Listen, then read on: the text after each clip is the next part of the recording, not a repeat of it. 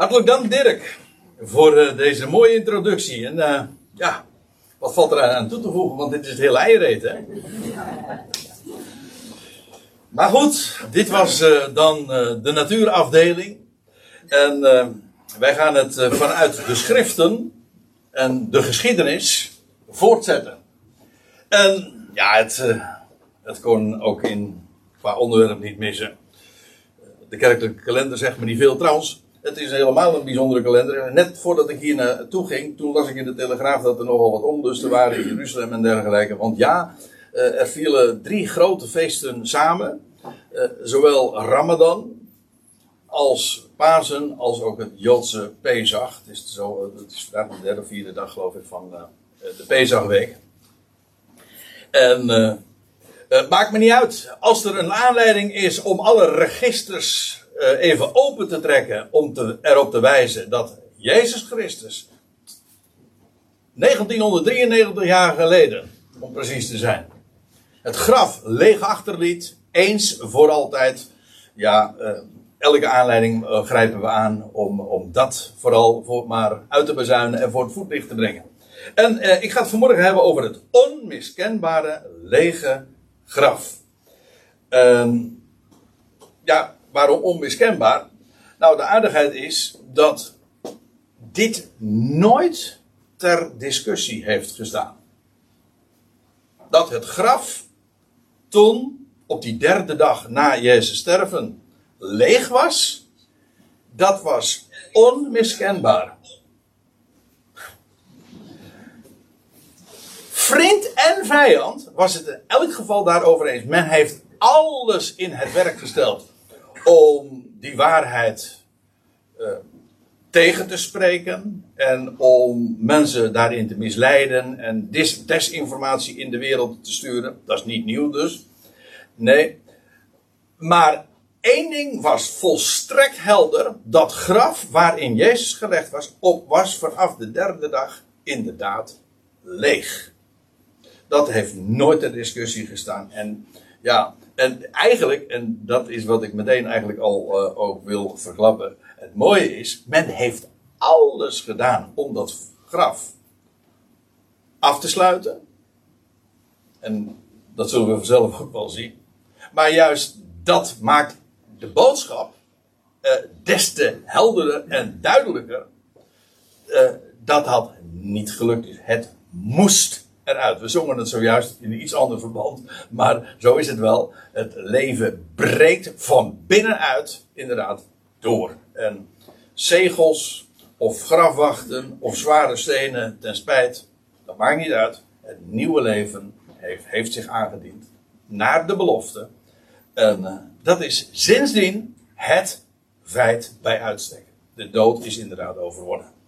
Nou, ik wil eh, vanmorgen nog eens wat, wat eh, inzoomen op ja, dat graf zelf. Wat weten we eigenlijk over eh, dat graf van Jezus? En, en over zijn begrafenis en de, de dingen die zo in de loop van die paar dagen hebben plaatsgevonden. En ja, dat, dat zou ik kunnen doen aan de hand van het Matthäus-evangelie, Marcus, eh, Lucas en Johannes. Dus ik had in die zin een keuze. Eh, ik heb eh, dit, in dit geval eh, gekozen voor het Johannes-evangelie. En, en wat we doen is de, de gegevens wat bij elkaar sprokkelen, zodat we het helder op een rijtje hebben.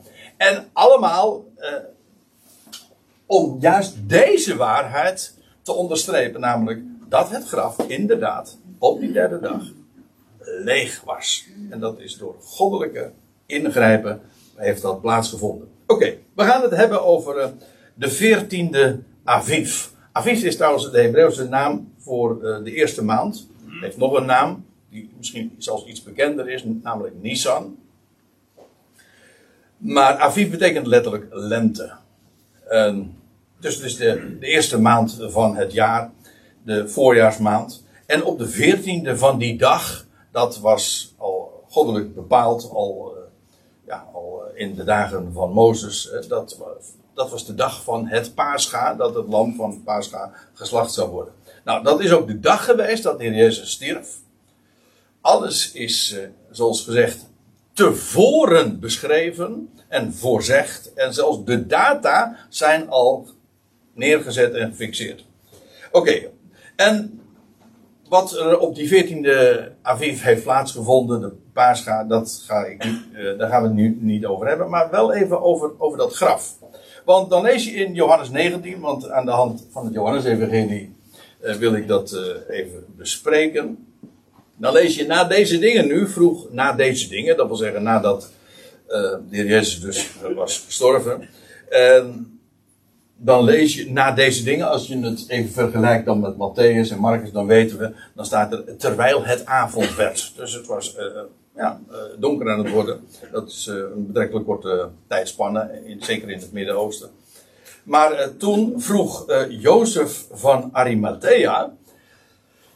Het is de eerste keer trouwens dat hij genoemd wordt dat wil zeggen, bij deze gelegenheid, Jozef, de, deze Jozef van Arimathea, hoewel die in alle vier de evangelie, Matthäus, Marcus, Lucas, Johannes, inderdaad in, bij, ja, met die naam ook wordt genoemd. En vanuit het Matthäus-evangelie weten we dat hij een rijk man was. Er zijn heel veel verhalen die doen over hem de ronde en het is altijd een beetje lastig om daarover te je de, de vraag te stellen, of nou vooral om een antwoord daarop te vinden, eenduidig, uh, hoe het nou eigenlijk, uh, wat er van waar zou kunnen zijn. Want er wordt, er wordt bijvoorbeeld verteld dat hij kopermijnen had in, in, in Brittannië. En ja, god, er zijn nog veel meer verhalen over hem in, in omloop. Maar ehm, in ieder geval, één ding. Van, laten we het ons beperken tot de Bijbelse gegevens. Dat lijkt me wel zo, zo solide. Hij was een rijk man. En we weten uit het Marcus hij was een aanzienlijk lid van het Sanhedrin. Dat is de Joodse Raad. En we, uit het, en Lucas-evangelie zegt nog van hem, hij, was, hij stond bekend, had alom de reputatie van God een rechtvaardig man te zijn. En hij kwam dus van Arimathea. En uh, dat, uh, in het Lucas-evangelie lees je er dan nog bij, dat was een stad van, dat hoorde bij Juda. Het de, Judea, de stad van de Judeërs. En vermoedelijk, dat wordt alom uh, wel in de boeken zo gezegd, dezelfde plaats als Ramathaim Tsofim. in het gebergte van Ephraim. En dat is de plaats waar ook Samuel geboren is. Rama wordt het meestal kortweg genoemd. Rama betekent trouwens een, een, hoge plaats. En uh, Ramathaim is een, een, dubbele uitkijkplaats. Trouwens, even helemaal een beetje afwijkend. Maar dat Tsofim heeft vermoedelijk ook nog weer connecties met het Griekse woord filosofie. En het idee is filosofia, dat is eh, liefde voor wijsheid. En de gedachte is dat het Griekse woord voor wijsheid, Sophia, herleid kan worden tot het Hebreeuwse woord voor Sophim. Dat wil zeggen een plaats waar je op een hoogte, waar je op een hoogte gesteld bent en waarbij je, kunt, waarbij je uitzicht hebt en overzicht hebt. En als u mij vraagt, is dat een hele mooie definitie van wat wijsheid is. Sophia. Namelijk, dan heb je overzicht en je hebt uitzicht. En dat is dus wat anders dan alleen maar uh, kennis. Hè. Maar goed, uh, het was dus uh, in het gebergte van Ephraim. En, en nou ga ik even een typologische opmerking maken, maar ik strooi hem alleen maar eventjes in uw midden. En, en ik ga hem vervolgens meteen weer weg, maar ik wil hem toch graag even gezegd hebben. Het lichaam van Christus, ik druk me expres even zo uit, dat wordt gevonden en komt terecht bij Jozef. Ephraim. En dat heeft alles te maken met het eerstgeboorterecht. U zegt, uh, bedoel je dat dubbelzinnig? Ja, dat bedoel ik inderdaad dubbelzinnig, ja. Maar denk daar maar eens een keer over na. Het is haast misdadig hè, om het alleen maar zo te zeggen zonder uh, toe te lichten. Maar uh, overweeg het in uw hart wat daar de zin van is. Kon, zou kunnen zijn. Oké, we, gaan, we gaan verder. Want ik wil me even gewoon echt vooral beperken tot de gegevens aan zich. Uh, je leest daar nog er, erbij in Johannes Evangelie. Hij was een discipel van Jezus, een leerling dus. in het vanwege vrees der Joden.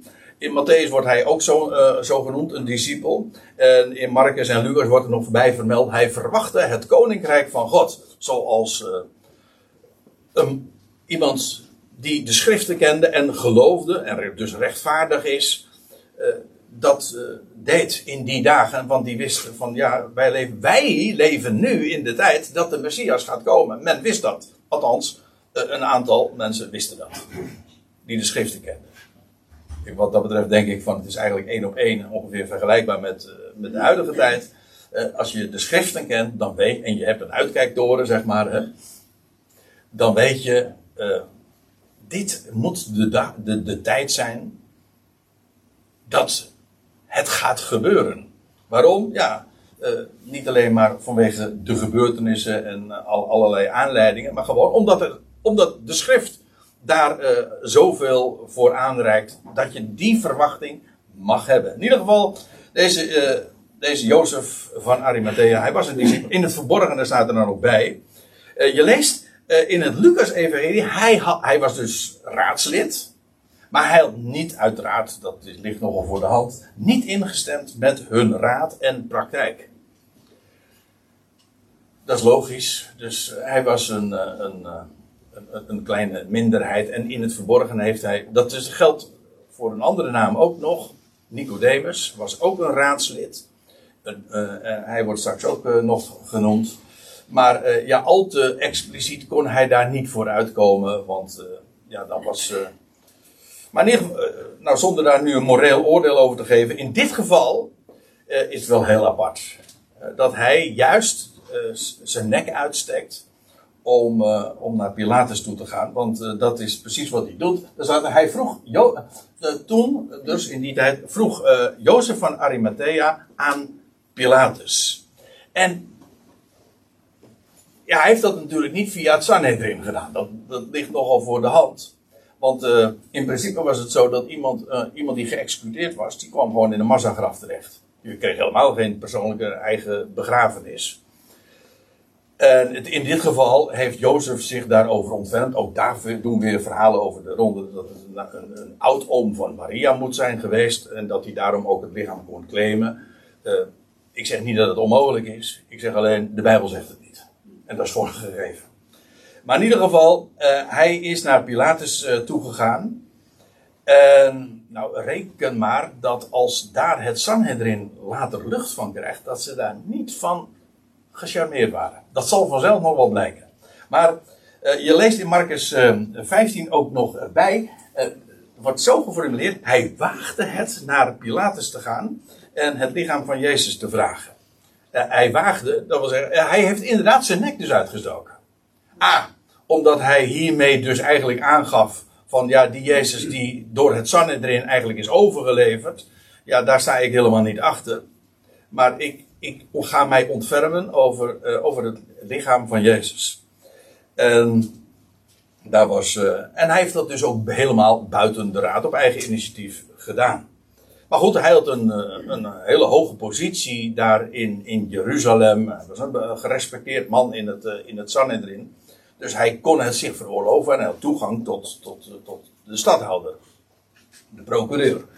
En ehm, toen vroeg eh, Jozef van Arimathea aan Pilatus om het lichaam dus van Jezus te mogen wegnemen.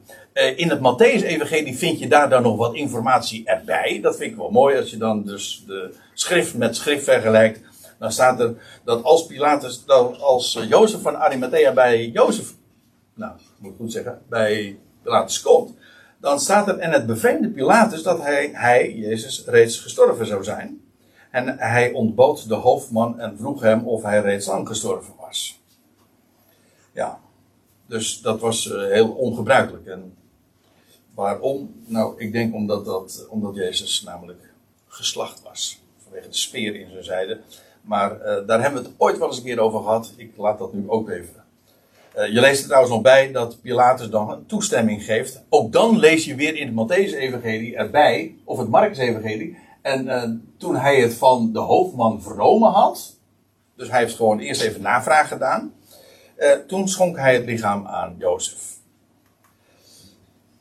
En, en hij, dat is, Jozef dus, Jozef van Arimathea, kwam dan en hij nam zijn lichaam weg. Ik mag aannemen dat hij daarvoor wel assistenten heeft gehad. Maar zo wordt dat dus beschreven. Nicodemus nu kwam ook, die de eerste keer s'nachts naar hem toe kwam. Dat, juist Johannes had dat al uh, veel eerder in hoofdstuk 3 beschreven. Die, die Nicodemus die kwam ook, die was ook stiekem. In de nacht is hij naar Jezus toe gegaan. Vergis je niet, die Nicodemus daarvan zegt de Jezus, ben jij de leraar van Israël en jij weet deze dingen niet? Uh, maar in ieder geval een, uh, ook een, uh, een, man die van aanzien, ook in het Sanhedrin. En nu dus en Jozef van Arimathea en Nicodemus, beide dus mensen van de, om de, zo te zeggen, van de elite.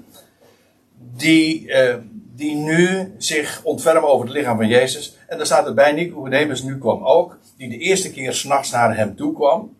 Trouwens, van die Nicodemus lees je later in hoofdstuk 7 van Johannes Evangelie. dat uh, op het moment dat Jezus in het Sanhedrin besproken wordt. en men zelfs ook overweegt om hem te gaan arresteren. dat Nicodemus het ook uh, vragenderwijs, voorzichtig, voor Jezus opneemt. En dus feitelijk oppositie voert. Maar goed, getalsmatig hadden ze geen, uh, helemaal geen enkele invloed. Want ze vormden een kleine minderheid. Maar goed, die Nicodemus dus, die kwam ook, die de eerste keer s'nachts naar hem toe kwam. En die bracht een mengsel van mirre en aloe. Uh, ongeveer 100 pond. En uh, mirre, dat ziet er zo uit. Als we dan toch uh, een beetje op de natuurkundige toer zijn van morgen. En, en aloe ziet er zo uit. En in feite, in beide gevallen had dit, was dit bedoeld als een, ja, de lijklucht tegen te gaan. Als een uh, aromatische luchtverfrisser, zeg maar. Het was dus niet, het idee was niet van, uh, van balseming, maar het was om de, ja, vanwege de geur. Want dit, dit was met recht, met een knipoog naar 2 Korinthe 5, een geur van leven.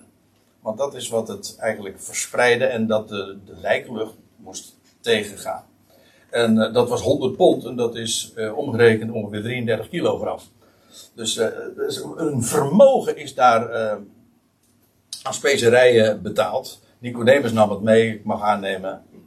Ik weet niet hoe rijk Nicodemus is geweest, maar in ieder geval Jozef was erg rijk. Dus, dus dat, de kosten waren geen probleem. Eigenlijk, ik vind het wel mooi. Op het moment dat Jezus in het graf gelegd wordt, is het eigenlijk al bestemd voor, ja, voor het leven. In feite, die specerijen hebben dat, uh, dragen die boodschap ook uit. Van niet de dood moet geroken worden, maar het leven. Nou, dat is ook precies wat er zou gaan gebeuren. En ze namen dan het lichaam, lees je erbij in vers 40. Ze namen dan het lichaam uh, van Jezus en ze bonden het in linnen winsels dat is ook wel apart, want linnen is in feite uh, priesterlijk textiel. Kijk het maar eens in het Oude Testament na. Juist de priesterlijke gewaden die waren van linnen gemaakt. Ik laat dat ook even nu uh, rusten. Maar er staat erbij uh, met de specerijen, specerijen, die zojuist al genoemd waren, mirre, aloe. Zoals dat bij de Joden het gebruik is te begraven. En ik herhaal nog maar eventjes. Dat was dus niet als balseming bedoeld om het lichaam goed te houden, maar gewoon om de lijklucht tegen te gaan. En staat er dan nog bij, want we zijn nog steeds eventjes aan het investeren. Of in, nee, hoe zeg ik investeren? In het, het inventariseren. inventariseren, ja, precies. Het inventariseren. wat vond er eigenlijk eh, plaats bij, bij, eh, bij, bij die gelegenheid? Eh, er was nu ter plaatse waar hij gekruisigd werd, een tuin. En typologisch vind ik dat ook al eh, opmerkelijk. Dus daar waar hij geslacht werd, daar werd hij ook begraven. En, zeggen we natuurlijk nu al, eh, achteraf, dat is ook de plaats waar hij verhoogd werd, verrees, uit het graf opsteeg. Oftewel, eh, het, de slachting vindt plaats bij het altaar. Het offer van de Heer Jezus, dat zeg ik er ook maar uh, nog even bij. Voor degenen die vaker komen, is dat uh, geen, uh, geen verrassing meer, denk ik. Maar het is zo onbekend. Het offer van de Heer Jezus is niet zijn slachting, is niet wat er gebeurde op de dag dat hij stierf, maar vond plaats. Het offer vond plaats op de dag dat hij verrees, opsteeg, verhoogd werd. Dat is het offer. En de slachting vond daarbij vlak voor het altaar plaats. Ehm, je leest ook trouwens eh, eerder in eh, Johannes 19, nou dat is trouwens hetzelfde hoofdstuk, dat als de Heer Jezus gekruisigd wordt, ehm, dat nabij, eh, en er staat erbij, nabij was de plaats van de stad. En de plaats in het Hebreeuws, het Grieks ook denk ik, in het Griekse Nieuwe Testament, is, is een aanduiding in het algemeen voor ja, de plaats. Hè? Of zoals de Joden dat in Nederland zeggen, mokum. Gewoon de plek. En wat is de plek? De plaats. Dat zie je heel vaak in, het, uh, in de Hebreeuwse Bijbel al. Dat is de tempel. Nou, kort en goed. Uh, de, de plaats van de kruisiging. Ja, dat was dus vlakbij waar Jezus ten, uh, waar Jezus begraven werd. Ja, maar waar was dat vlakbij? Nou, dat was vlakbij de plaats van de stad. Nou, pak een plattegrond van Jeruzalem, ongeacht van welke tijd, en kijk waar de tempel stond, ongeveer heeft gestaan. En, en probeer dan een plek te, te, te vinden buiten de legerplaats, die vlakbij de plaats van de stad is. Dan kom je automatisch op de Olijfberg uit. Want de, de, de, de Olijfberg, of dan de, de tempel, of het tempelplein, ja, dat bevindt zich aan de oostkant. En als je naar buiten gaat, ja, dan kom je automatisch dus op de Olijfberg. En als dus de Heer Jezus gekruisigd en begraven is, vlakbij de plaats van de stad, en het was buiten de legerplaats, dan moet dat aan de oostkant geweest zijn. Namelijk aan, uh, op de Olijfberg. Ja. Dan weten we in ieder geval ook waar, uh, waar we die plek dan moeten zoeken. En in de tuin was een nieuw grafmonument. Die niet het eigenlijke woord voor een graf gebruikt, maar echt een grafmonument. Het is een, monumentale plek dus. Uh, typisch weer iemand uh, voor. Ja, een graf voor iemand die, die duiten heeft. Hè? Iemand die rijk is. In de tuin was ook een nieuw grafmonument waarin nog niemand was geplaatst. Het Matthäus-evangelie zegt daarvan. En hij, dat is dus Jozef van Arimathea, legde het in zijn nieuw graf. Dat hij in de rots had laten uithouwen. En na een grote steen voor de ingang van het graf te hebben gewenteld, ging hij heen. Ook hier staat dus weer, het was een nieuw graf. Nooit had er iemand in, gelegen. En het was notabene ook een plek, of uh, een graf, dat hij zelf kennelijk bestemd als een familiegraf, mag ik aannemen. Maar in ieder geval, trouwens, uh, waar willen Joden bij voorkeur begraven worden in Jeruzalem? Hm? welke, welke, welke plaats in Jeruzalem ligt helemaal bezaaid met graven? Dat is bekend. En dat is de Olijfberg. Dat zal toen niet anders geweest zijn. Hoe dan ook, daar was een nieuw grafmonument in die tuin. En, en Jozef had daar juist een, een, een, helemaal een, een, een graf laten uithouden, uit de rots dus.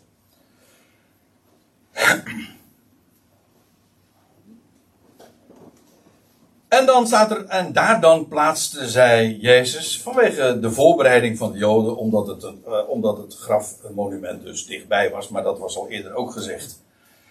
En ja, nu komen we dus uh, even op het tijdstip. Dat wil zeggen, eh, de voorbereiding van eh, de Joden. Eh, ja, dit was namelijk de dag die voorafging aan het feest dat begon op de 15e Aviv. We moeten nu namelijk dit weten. Ik zal straks ook nog een overzicht geven. Ik zeg er trouwens meteen bij dat wat ik ga vertellen over het tijdstip van de kruisiging, de begrafenis en de tijdsduur ook in het graf en de, de dag dat hij is opgestaan daar is nogal wat om te doen. En wat ik hierover doorgeef, dat is geen pauselijk decreet. Om eventjes in de termen van Dirk te blijven. Uh, zo, van zo is het. Zo heb ik het gevonden in de schrift. Uh, en, en, zo geef ik het dan ook door. En het is aan jullie om dat uh, te, te, checken. Oké. Okay. dat gezegd hebbend, het was de voorbereiding van de Joden. Kijk, wanneer, begon, wanneer begon het feest van de Joden? Het feest, het Pesachfeest. Nou, dat begint op de 15e Nisan, 15e Aviv. En dat duurt een week lang, zeven dagen. En de dag daaraan voorafgaand, dat is dus de 14e. En dat was de dag van het Pascha. Dat is niet echt een feest, dat is de dag dat het lam geslacht wordt. En, nou ja, en de dag daarop, dat is de voorbereiding. En het feest, ja, dat begint dan op de 15e. En je leest ook dat de Joden nogal eh, veel moeite hebben gedaan om het allemaal voor het feest geregeld te hebben. Want ja, eh, de dagen daarna kwamen niet meer in aanmerking om Jezus te kruisigen. Dus ze hebben echt. Uh, er zat haast achter. Je leest dat een paar keer in de Evangelie. Niet op het feest. Dus vandaar ook dat er echt tempo gemaakt werd. het was de dag van de voorbereiding. En als u het mij vraagt, dat was gewoon op de 14e. En het was inmiddels dus aan de, in de avond. En eh, dan moet je ook nog even weten dat Joden die rekenen uh, dagen van avond tot avond. Zoals bekend, de Shabbat begint vrijdagavond en de duurt, door, duurt tot zaterdagavond. Dus het, liep zo tegen uh, dag 15 aan van de maand. In ieder geval, uh, zij daar uh, plaatste Jezus vanwege de voorbereiding voor Joden daar. Ja, waarom? Er was dus nog een reden waarom hij daar begraven werd. Wel, omdat het dichtbij de plaats was van de kruisiging. En men kon, niet, uh, kon het zich niet meer veroorloven om al te lang uh, reizen te maken. En dus het moest dichtbij gebeuren. Want het, uh, dus het feest begon, de 15e brak bijna aan. Vandaar dus. Oké, dit is dus de dag geweest tegen de avond dat Jezus begraven werd. Nieuw graf, in de rots uitgehouden, vlakbij de plek waar de Heer Jezus ook gekruisigd was. Een grote, zeer grote, dat lees je in nog een evangelie, zeer zware steen voor het graf uh, gewenteld. En dan, de volgende dag. Dat is dus de 15e Aviv, oftewel de, uh, de, de dag dat het feest begon. Dat was dus uh, afgelopen, vandaag is het de 18e, 18e Aviv, dus drie dagen geleden begon op, voor de Joden het, het Pesachfeest. Dat is de, u weet wat het meest karakteristieke van dat feest is? Dat is dat men matzes eet. Het feest van de, on, zo wordt het ook al, al, al genoemd. Het feest van de ongezuurde broden. Het feest van de ongezuurde broden, dat begon op de 15e. Daarvoor had men ook al geen gezuurde broden de 14e. Maar het feest begon op de 15e. Oké. Maar goed. Inmiddels is er een nacht uh, verstreken. Hè, die is begraven. De, nacht, de eerste nacht in het graf. En dan staat er. En, maar nu ga ik door naar Matthäus 27. Want dit is uh, wat beschreven wordt alleen in het Matthäus-evangelie. Dan staat er dit. En de volgende dag dat is na de voorbereiding. Je ziet, alles grijpt in elkaar. Hè? Het een bevestigt het ander. De ene, geeft, de ene evangelie geeft deze informatie, de andere evangelie geeft die informatie. En als puzzelstukjes past het gewoon in elkaar. Dit is dus de dag na de voorbereiding, oftewel de vijftiende. Ja? De dag ook dus nadat de heer Jezus was gekruisigd en begraven. De volgende dag, dat is na de voorbereiding, werden de hoge priesters en de fariseeën verzameld bij Pilatus. Dit is geen officiële vergadering van het Sanhedrin geweest, maar van een selectie. Want niet iedereen was hierbij betrokken. de aardigheid is trouwens, fout woord trouwens, want aardig is het helemaal niet. Maar uh, dat de hoge priesters, dat waren, uh, dat, die, waren uit, die kwamen uit de school van de Sadduceeën. En er staat er, en de hoogpriester, en en de fariseeën, die werden verzameld bij uh, Pilatus. Die twee stromingen hadden niks met elkaar. Er was altijd, was altijd een grote rivaliteit tussen die scholen. Maar in dit geval hadden ze wel een. U weet, zo werkt dat heel dikwijls. In de politiek is dat ook zo. De, de vriend van mijn. Hoe was het ook weer? van mijn uh, vijand. Uh, nou goed. Vriend van vijand. is mijn vriend, ja. Uh, in ieder geval, dan krijg je, dan krijg je van die. in dit geval, ze hadden een gemeenschappelijk doel. Namelijk, in, men wilde niets weten. Want dat hadden de Sadduceeën en de Fariseeën gemeen. Namelijk van die Jezus van Nazareth en die beweging rondom hem. Oké, ze, kwamen, ze, ze, gaan naar Pilatus toe. In dit geval, geval dus een hele delegatie. De hoge priesters, want er waren er verschillende. Bij Toerburg ging dat ook. En de, en de fariseeën die werden verzameld bij Pilatus. Ja, en de vraag is dus, en eigenlijk heb ik het antwoord al gegeven, van hoezo? Nou, ik kan maar eigenlijk één verklaring bedenken. Hij wordt gesuggereerd, hij wordt niet expliciet genoemd, dat geef ik toe. Maar kennelijk, nadat zij hadden vernomen dat één van hen, Jozef, Jezus had begraven. Dus hij was in de kring van de discipelen. Weliswaar was uh, Jozef een, in het verborgene een discipel, maar ja, goh, uh, waar rook is, is vuur. Uh, men, men voelde wel waar de wind vandaan kwam en men wist wel van in welke richting Nicodemus en Jozef van Arimathea dachten. In ieder geval, nu gaan zij ook naar Pilatus. Zoals de dag eerder, vlak voordat de avond aanbrak, uh, Jozef van Arimathea al op eigen houtje naar Pilatus was gegaan. Om zich te ontfermen en om, uh, om het lichaam van Jezus op te eisen. En nu gaan zij ook naar Pilatus toe. Nou, en dan staat er. En zij zeiden: Heer, wij worden eraan herinnerd. Zo staat het letterlijk wij worden eraan herinnerd dat die verleider. Opmerkelijk hè. Uh, Pilatus wordt aangesproken als Heer.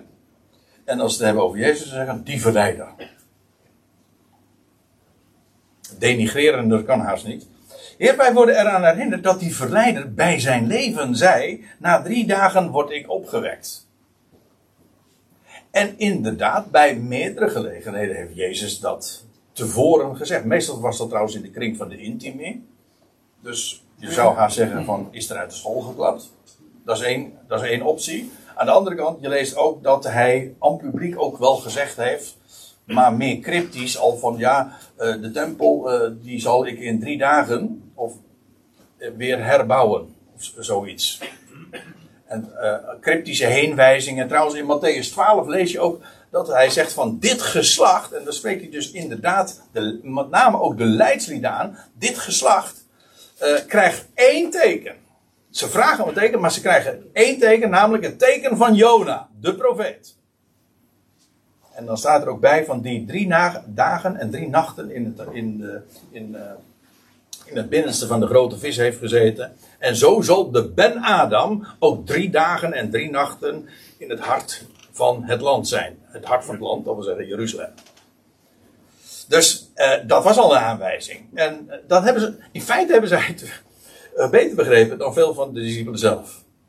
Die helemaal in treurnis waren en, nou ja, al discussierend en, en, en, en in rouw over wat er met, met Jezus was gebeurd. Maar deze mensen weten in ieder geval wel zich te herinneren dat die misleider gezegd zou hebben: of gezegd had dat na drie dagen word ik opgewekt.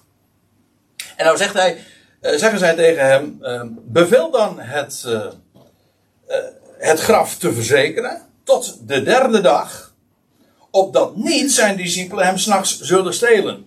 En dat was in dit geval natuurlijk vanuit hun optiek dan bezien wel logisch, want ja, waar lag Jezus begraven? Nou, in het graf van een van de discipelen. Dus uh, zij hebben gedacht van ja, dit, uh, dit zou zomaar eens een keer een denkbaar scenario kunnen zijn. Dat zijn discipelen hem s'nachts zullen stelen. Misschien wel met medewerking van Jozef van Arimathea. Eigenlijk zit dat, die suggestie er ook nog in. Soms hoef je dingen niet eens zo expliciet te zeggen. Om in ieder geval, uh, voor de goede verstaander is de hint al duidelijk genoeg. Maar in ieder geval, zij denken van ja, dit moet voorkomen worden. En zij vragen dus het graf te verzekeren tot de derde dag. Ja, na, na die derde dag is het niet meer nodig, want dan, dan blijkt dus de, de voorzegging uh, in ieder geval niet te kloppen.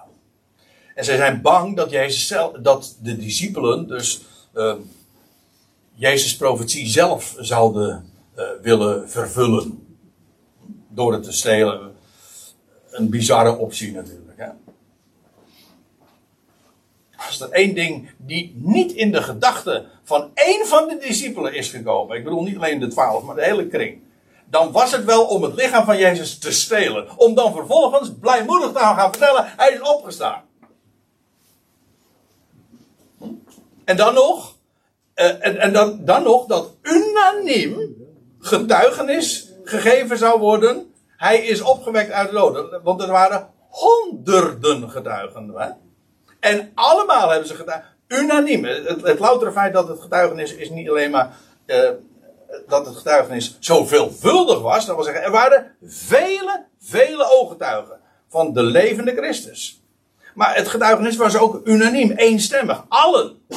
Er was, er was geen dissonant bij. Ze van, ja, dat zeggen zij wel dat hij is opgestaan, maar dat is helemaal niet waar. Want ik was er zelf bij en ik heb, hij was er helemaal niet. Ze hebben het verzonnen. Nee, niemand. Het was zo kristalhelder dat dat inderdaad gebeurd is. Maar in ieder geval, uh, zij zijn de, de, de, de, de, oppositie, de tegenstanders, de, die, die mensen van het Sanhedrin, uh, massaal, of de, de, de meeste, die zijn bang dat Jezus' discipelen, of in ieder geval ze willen uitsluiten dat Jezus' discipelen hem s'nachts zullen stelen.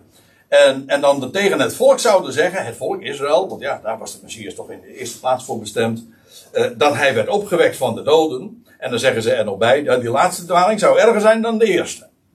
En die, daarmee, daar bedoelen ze dus mee, ja, dat, dat messiaanse gerucht dat over Jezus rondzong. dat hij de Messias zou zijn. Hoewel Jezus trouwens dat ook nooit zo expliciet heeft gezegd. Maar dat even terzijde. Maar in ieder geval, uh, die bewering. Hè.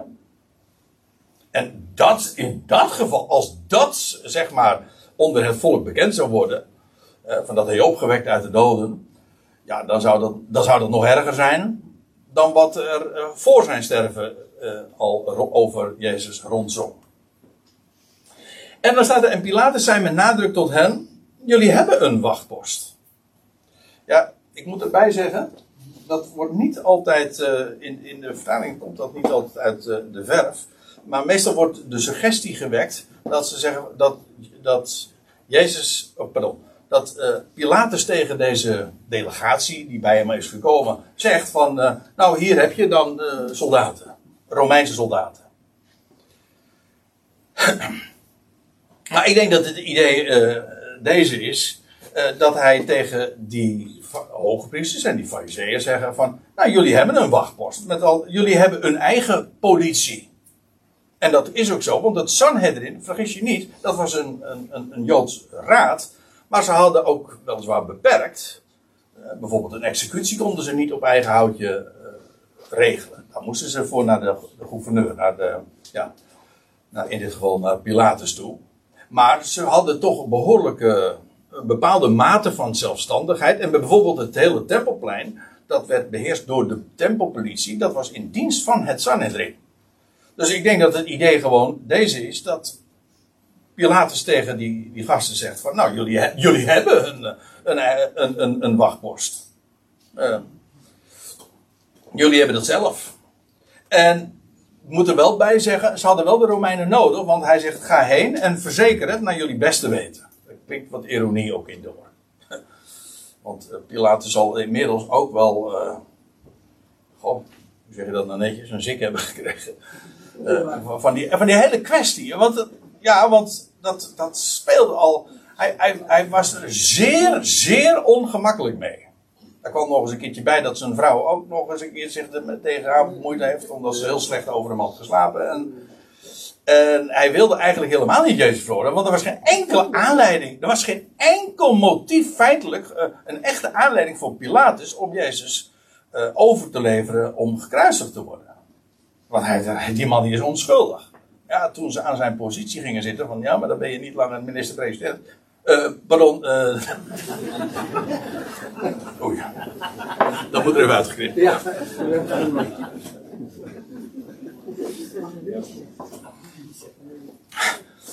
Uh, ja, toen werd hij bang. Want dan bent u niet langer een vriend van de keizer. En toen heeft hij eh, gedacht, nou ja, en dan ging hij zijn handen in de onschuld wassen. En Oké, nou ja, eh, jullie willen dat graag, prima. En, en nu dan vervolgens, eh, de dag daarvoor kwam eh, die eh Jozef van Arimathea. Die heeft hij waarschijnlijk ook, als even probeer, probeer even voor te stellen hoe het gegaan kan zijn. Hè? Eh, die heeft, eh, als Jozef van Arimathea dan komt en die buiten de raad om Jezus lichaam alsnog opvraagt en opeist, dan heeft, wilde Pilatus hem eigenlijk wel ter wille zijn, want, hij- eh, want ja, hij had eigenlijk nog een, een, een- hoe zeggen ze dat, een pakketje te wassen. Hè? Klopt? Appeltjes wil, ja. Toch nog eens een keertje een cursus in Nederlands uitdrukking. Het is de tweede keer dat ik me vergis. Een appeltje schillen met, met die Joodse raad, want... Dus eh, toen dacht ik, van, eh, op deze manier kon hij toch nog even iets rechtzetten in verband met die Jezus van Nazareth. Dus eh, Jozef van Arimathea wilde hier wel ter wille zijn. En nu kwam deze, en nu kwam de, deze delegatie van het Zuiden weer. Was die inmiddels al een dag daarvoor, was, had de begrafenis al plaatsgevonden. En dan komen ze weer. En dus hij zei, nou, jullie, jullie hebben je eigen eh, eh, wacht. eh, en dan eh, ga heen en verzekeren. Dus hij, hij is nou zo coulant om het wel namelijk ook een zegel eh, te verzekeren. Hè? Met een zegel. En dat betekent dat het graf werd verzegeld met een Romeins zegel. En dat betekent een keizerlijk zegel. En het verbreken daarvan, daarop stond absolute doodstraf. Dus ja, die zware steen die voor het graf werd gelegd, die, eh, die kon alleen maar. Die, ik hoef niks meer te zeggen, joh. Dan gaan we verder. Sorry. Nee, maakt niet uit. Maar nou ben ik wel. eh, Ja, ja, die, die, die, die, ja de, de zegel, die, die, als die ver- verbroken zou worden, ja, die, die, dan, eh, dan stond daar dus de doodstraf op. Ik vind dat is zo grappig. hè.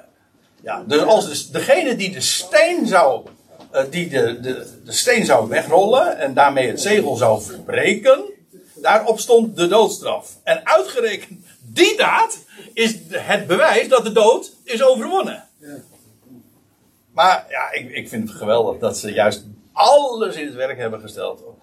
Je leest trouwens ook in de, eh, even tussendoor, eh, dat in de, in de Kolossenbrief dat de Heer Jezus in zijn opstanding de overheden en machten openlijk tentoongesteld heeft. Nou, dat heeft hij inderdaad wel hoor. Door het keizerlijk zegel van binnenuit, mooi hè, Dirk, hè, van binnenuit heeft het leven overwonnen. En, en die, die, die zegel, ja, die is gewoon verbroken. En de keizer, openlijk is die tentoongesteld. Yes. Kijk. Nou goed, in ieder geval, ehm, dan staat er nog bij, ga heen, verzeker het naar jullie beste weten. En zij nu gingen heen en ze verzekerden het graf, de steen verzegelend. eh, en met, eh, ze verzekerden het graf eh, met de wachtpost. En, ja, en ondertussen ook de steen verzegelend. En ik denk dat dat, dat- ja, ik denk dat is een, een, keizerlijk zegel. Dus dat moesten de Romeinen doen. Dat konden de, kon het Sanhedrin niet doen. En dan staat erbij in de avond nu van de Sabbatten. Ook, ik zei al over die de hele kwestie van de datering en de, de dagen benoemen. Daar is nogal wat over te doen. Maar er staat letterlijk in de avond van de Sabbatten. Er staat in de NBG-vertaling laat na de Sabbat. Maar er staat gewoon letterlijk een meervoudsvorm. En dat komt denk ik ook omdat men niet weet dat er namelijk twee verschillende Sabbatten waren. Ehm, ja, kijk, je hebt dus. Kijk, het punt is. Die 15e Aviv, waar ik het over had, de, de, de eerste dag van het feest van de ongezuurde broden, dat was een dag waarop geen slaafse arbeid eh, verricht mocht worden. En in de praktijk was dat gewoon dus een Shabbat. Het was de 15e Aviv, op, op welke weekdag viel. Ja, dat, dat is afhankelijk. Dat is, dit jaar viel dat dan op een, eh, wat is het? Dan was het zeker donderdag, zeg ik het goed? Ja, maar op een eh, ander jaar valt dat dan weer op een woensdag of een zondag. Alle dagen kan dat vallen, logischerwijs. Oké. En, maar goed. eh, als die 15e Aviv dus op een vrijdag is geweest, dan, dan had je dus een sabbat, een jaarlijkse sabbat. De, de sabbat was groot. En de dag daarna was weer een sabbat, namelijk de 16e. Eh, eh, ja, de, de 16e dus. Namelijk de wekelijkse sabbat, de zaterdag. Dus dan had je twee sabbaten achter elkaar. En dan begrijp je ook hoe dat kan zijn, dat hier staat van, ja, het was in de avond van de sabbaten. En nou, ik, ik wil eventjes een lijn geven zoals ik het versta. Dus ik zeg het nogmaals. Uh, zoals ik het in de schrift heb gevonden. En, uh, en, het alle, en als u zegt van nou, ik zie die datering toch iets anders. Even gewoon, vrienden, als we het er over één ding maar eens zijn. Het graf was leeg, ja. ja, oké, maar dan wil ik dan toch bij deze wel even zeggen. Kijk, je had, je had dus de 14e. Dat was als mijn de, de, de donderdag. De dag waarop het paasgaat dus geslacht werd. En ook de kruisiging plaatsvond. En uiteraard dan in de avond uh, de begrafenis. Nou, vervolgens kreeg je de eerste nacht. En daarop volgend de vrijdag, dat was de vijftiende. En dat was de dag dat het, het feest van de ongezuurde broden, of het feest van, Pesach, meestal wordt het zo genoemd, uh, aanving. En dan, het was uh, op die dag, op deze dag, dat die delegatie bij Pilatus kwam. Dit is dus de dag later. Dat die delegatie bij Pilatus kwam om, om te vragen voor de wacht en om het graf ook daadwerkelijk te verzegelen en te verzekeren. En dat is in de avond van de Sabbatten is dat alsnog uh, geregeld. Dat wil zeggen, heeft men de, de soldaten daar neergezet. En daarop volgt dan de tweede nacht. En uh, ja, wat je dan krijgt, omdat dit de vrijdag is, is dit de zaterdag, is dit ook een Shabbat. Dat betekent dus dat je eigenlijk twee Shabbatten achter elkaar hebt. In de praktijk. Twee dagen waarop men rustte. En dat betekent dus ook dat deze avond, dat was de avond van de Shabbatten. En ja, en dan krijg je nog een derde nacht. Ik, meestal rekent men twee nachten voor, het, voor, voor de kruising, tussen kruisiging en opstanding. Ik geloof dat het drie nachten geweest zijn. Omdat dat in Matthäus 12 ook zo genoemd wordt. Ik weet dat er ook redenen, of dat men dat uh, wel uh, wegverklaart. Maar ik geloof dat het dus inderdaad letterlijk drie nachten zijn geweest dat de Heer Jezus uh, in het graf heeft gelegen. En dat betekent dus dat hij de dag daarop opstond uit de doden. En dat was ook de dag waarop de omertelling begon. Dit was opnieuw weer een dag die op de kalender in, uh, bij de Joden een enorm belangrijke dag was. Waarom? Het was namelijk de dag na de Sabbat. En, het die had, die, en die omertelling bevond plaats. Daar wordt geen datum voor genoemd. Maar er wordt gezegd dat het moest zijn op de dag na de Sabbat. En dan begint de omertelling. En weet u wat de omertelling is? Omer betekent een schoof. De schoof van de gerstenoogst. Namelijk de eerste schoof van de gerstenoogst. En die werd dan bewogen. En vanaf die dag ging men zeven Shabbatten tellen, maar ook 49 dagen tellen. En dan na de 49 dagen, dat is dus weer na zeven Sabbatten, breekt dan de, jawel, de vijftigste dag aan. En dat is Pinksteren, en dat betekent de vijftigste. En dat, dat was puur gebaseerd op tellen. Er wordt geen datum voor genoemd, een vaste datum, maar men moest dat maar achterkomen met telling. En dus men, het was de hier begint het tellen van de sabbaten. De sabbatentelling. En, dit, en het is op deze dag dat de Heer Jezus opstond uit de doden. Daags na de sabbat, maar ook de dag dat de omertelling begon. De dag dat de eerstelingsschoof door de priester bewogen werd voor het aangezicht van God. Welke dag denkt u dat Heer Jezus zou zijn opgestaan? als hij stierf op de dag van het paascha. En hij, hij verrees, ja, na drie nachten, inderdaad, ten derde dagen. Hangt er ook een beetje op vanaf hoe je of inclusief of exclusief telt. drie dagen, dit was de derde dag. Maar het was na, ook na drie dagen. Dat wil zeggen, hij stierf op de veertiende. En dan uh, de een, uh, en als je die meerekent, inclusief dus, dan, krijg je, dan is dit ook na drie dagen. Snapt u? Hij heeft drie dagen, hij heeft drie dagen, de derde dag stond hij op uit het graf. Jawel, maar het was drie, na drie dagen na zijn sterven. Nou ja, denk daar ook even over na. Maar in ieder geval, waar het om gaat, waar het om gaat, is dat de Heer Jezus opstond uit de doden als eersteling. Definitief de dood achter zich liet. De dood overwon, de zware steen is weggerold. Ja, dat is op de dag geweest van de eerstelingsschoof. En moet u in het, uh, in, in het evangelie, of in de, ja, het is echt evangelie, het is echt een goed bericht. Echt een blijde tijding. 1 Korinthe 15, dat Paulus dat uitlegt van de eersteling. Christus. Ja, met recht. En hij is stond op. Hij werd opgewekt op de dag van de eerstelingsschoof. Zo was dat goddelijk bepaald. Ja, geweldig is dat. En, uh, en dat betekent dus ook. Waarom is dat zo geweldig? Wel, dat is de dag dat de dood overwonnen is. Maar het is ook de dag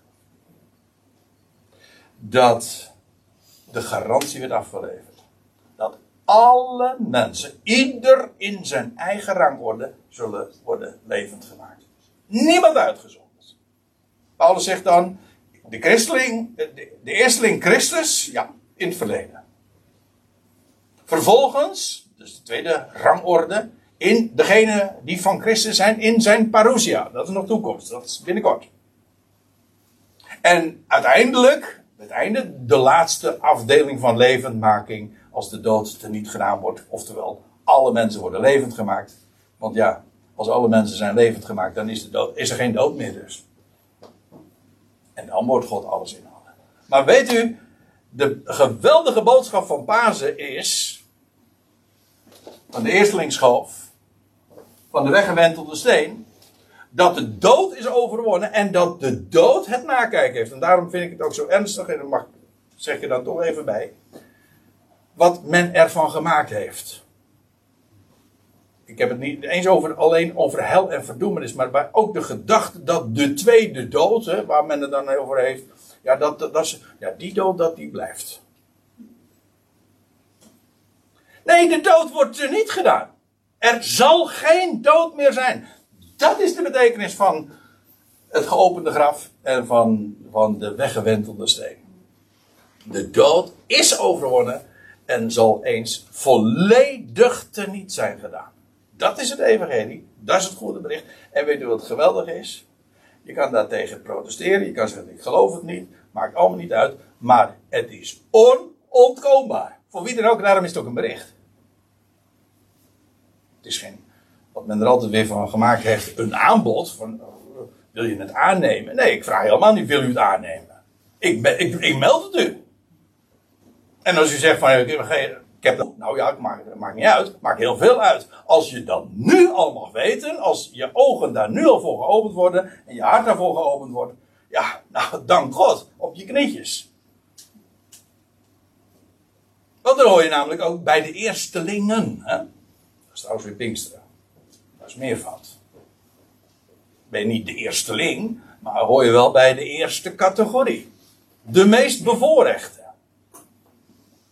Alles in zijn eigen rangorde. Goed. Ja. Nou ja, en uh, waar ik mee wil afsluiten is uh, met deze vaststelling, die eigenlijk ik ook aan het begin al deed. Alle moeite die men heeft gedaan om Jezus graf gesloten te houden, gaan we na de zware steen, de keizerlijke verzegeling en de grafwacht. Dat vind ik wel een mooi woord. De grafwacht alles wat men daar gedaan heeft, die bewezen, des, ik eigenlijk ben ik blij met die tegenstand. Want die bewezen juist des te meer dat er inderdaad op de derde dag een goddelijke, ik zeg het even deftig, een goddelijke interventie heeft plaatsgevonden. God heeft daar gewerkt. En God heeft Jezus uit de doden gewekt. Onmiskenbaar. En zo werd het graf, uh, de steen weggerold en de steen, uh, de verzegeling teniet gedaan. Niet van buitenaf, waar men bang voor was, maar van binnenuit. En dat is het bewijs dat het leven inderdaad sterker is dan wat dan ook. Sterker dan de dood. En de dood is overwonnen. En wat valt daar nog aan toe te voegen? Amen.